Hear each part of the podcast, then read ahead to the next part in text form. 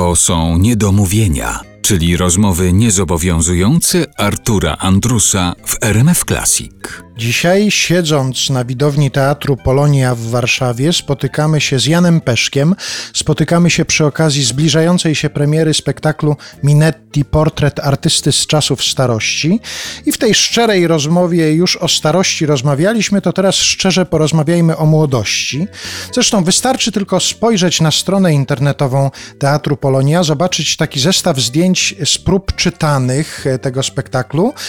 To są zdjęcia symboliczne. Pan tam siedzi otoczony wianuszkiem młodych ludzi. Wystarczy poczytać, posłuchać, co pan mówi o tym zawodzie, o teatrze, i odnosi się wrażenie, że pana ciągnie w stronę młodości. Pana interesuje właśnie młodość w tym zawodzie. Młodzi ludzie mają tę cechę, że no po pierwsze podstawiają się w takim sensie wampirycznym, prawda, że człowiek tam troszeczkę tej energii wyście, Upije. upije prawda, i no i ma jakąś energię na następny czas. Zresztą dowodem tego jest fakt, że mimo iż ciągle, ciągle co roku mówię już basta y, w myśl tego, bo, bodaj byś cudze dzieci uczył, y, więc odchodzę z Akademii Teatralnej, już nie, nie będę, już nie chcę mieć z tym nic wspólnego i co roku zostaję. Zostaję nie tylko dlatego, że, że młodzież daje mi dowody akceptacji mnie samego i tego, co im proponuję, ale też dlatego, że ja wiele się, naprawdę, to nie jest y, żadna że tak powiem, kokieteria.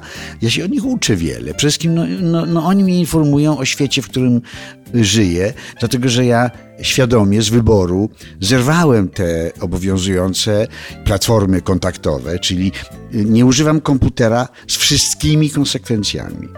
O tym, jaki charakter ma internet, czasami dowiaduję się od dzieci. Na przykład od córki, która mi nagle funduje opinię internautów o jej twórczości. Drukuje panu to, tak? Y, No, drukuje, tak. Zresztą, no, oczywiście w domu żona posługuje się, no bo musi być y, ten rodzaj kontaktu, y, choćby ze względu na mój y, zawód.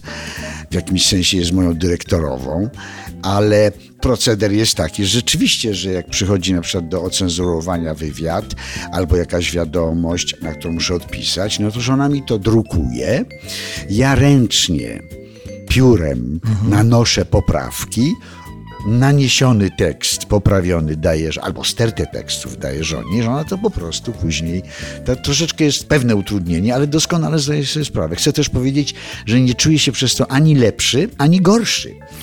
Ale to pan z tego świata wirtualnego wyszedł? Pan kiedyś zajrzał tam i stwierdził, że to, ten świat pana nie interesuje? Czy w ogóle pan nie, wszedł w ten świat nie. nigdy? Można, jak Państwo, którzy przyjdą na spektakl Minetiego, y, do, domyślą się, y, dlaczego to zrobiłem, bo Mhm. mój bohater za Bernhardem właśnie mówi y, bardzo dużo, no nie mówi o komputerze, Mhm.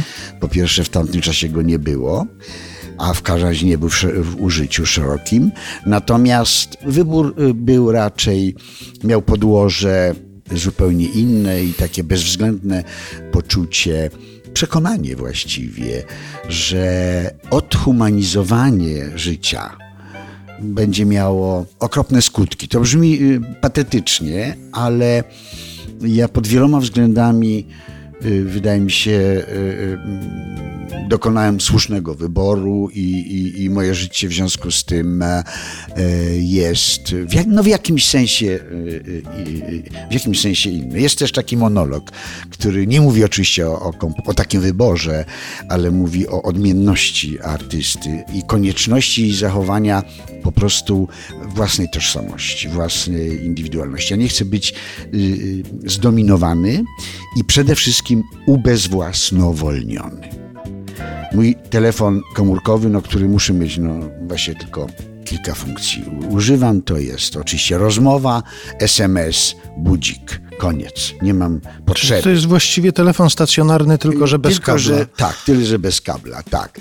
No oczywiście, kiedy ostatnio w ubiegłym roku byliśmy z żoną w Japonii, no to ja pracowałem, e, żona jeździła, no to żeby się kontaktować, no to też ze względów oszczędnościowych musiałem wprowadzić czy uruchomić coś takiego jak WhatsApp, no ale polegało to na tym, że nosiłem taki kajet ze sobą i ileś tam 15 w kolejności punktów, które muszę wykonać, żeby to uruchomić, żeby nie popełnić błędu. Więc z tym kajet stawałem na ulicy Tokio i po prostu czytałem punkt pierwszy, to, to wciskałem. To I w ten sposób po prostu uruchamiałem e, WhatsAppa. Podobnie zresztą teraz, kiedy Akademia Teatralna ze względu na lockdown e, no, musiała wprowadzić no, zasadę takiego wirtualnego porozumiewania się ze studentami.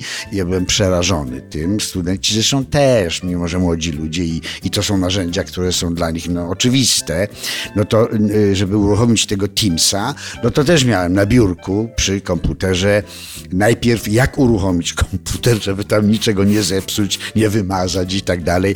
Potem nie niecierpliw się, bo to chwilę trwa to, to połączenie. Potem takie kółko się będzie kręcić, no naprawdę jak dla jakiegoś, nie wiem, no niespełna rozumu człowieka. I potem siedem podstawowych czynności.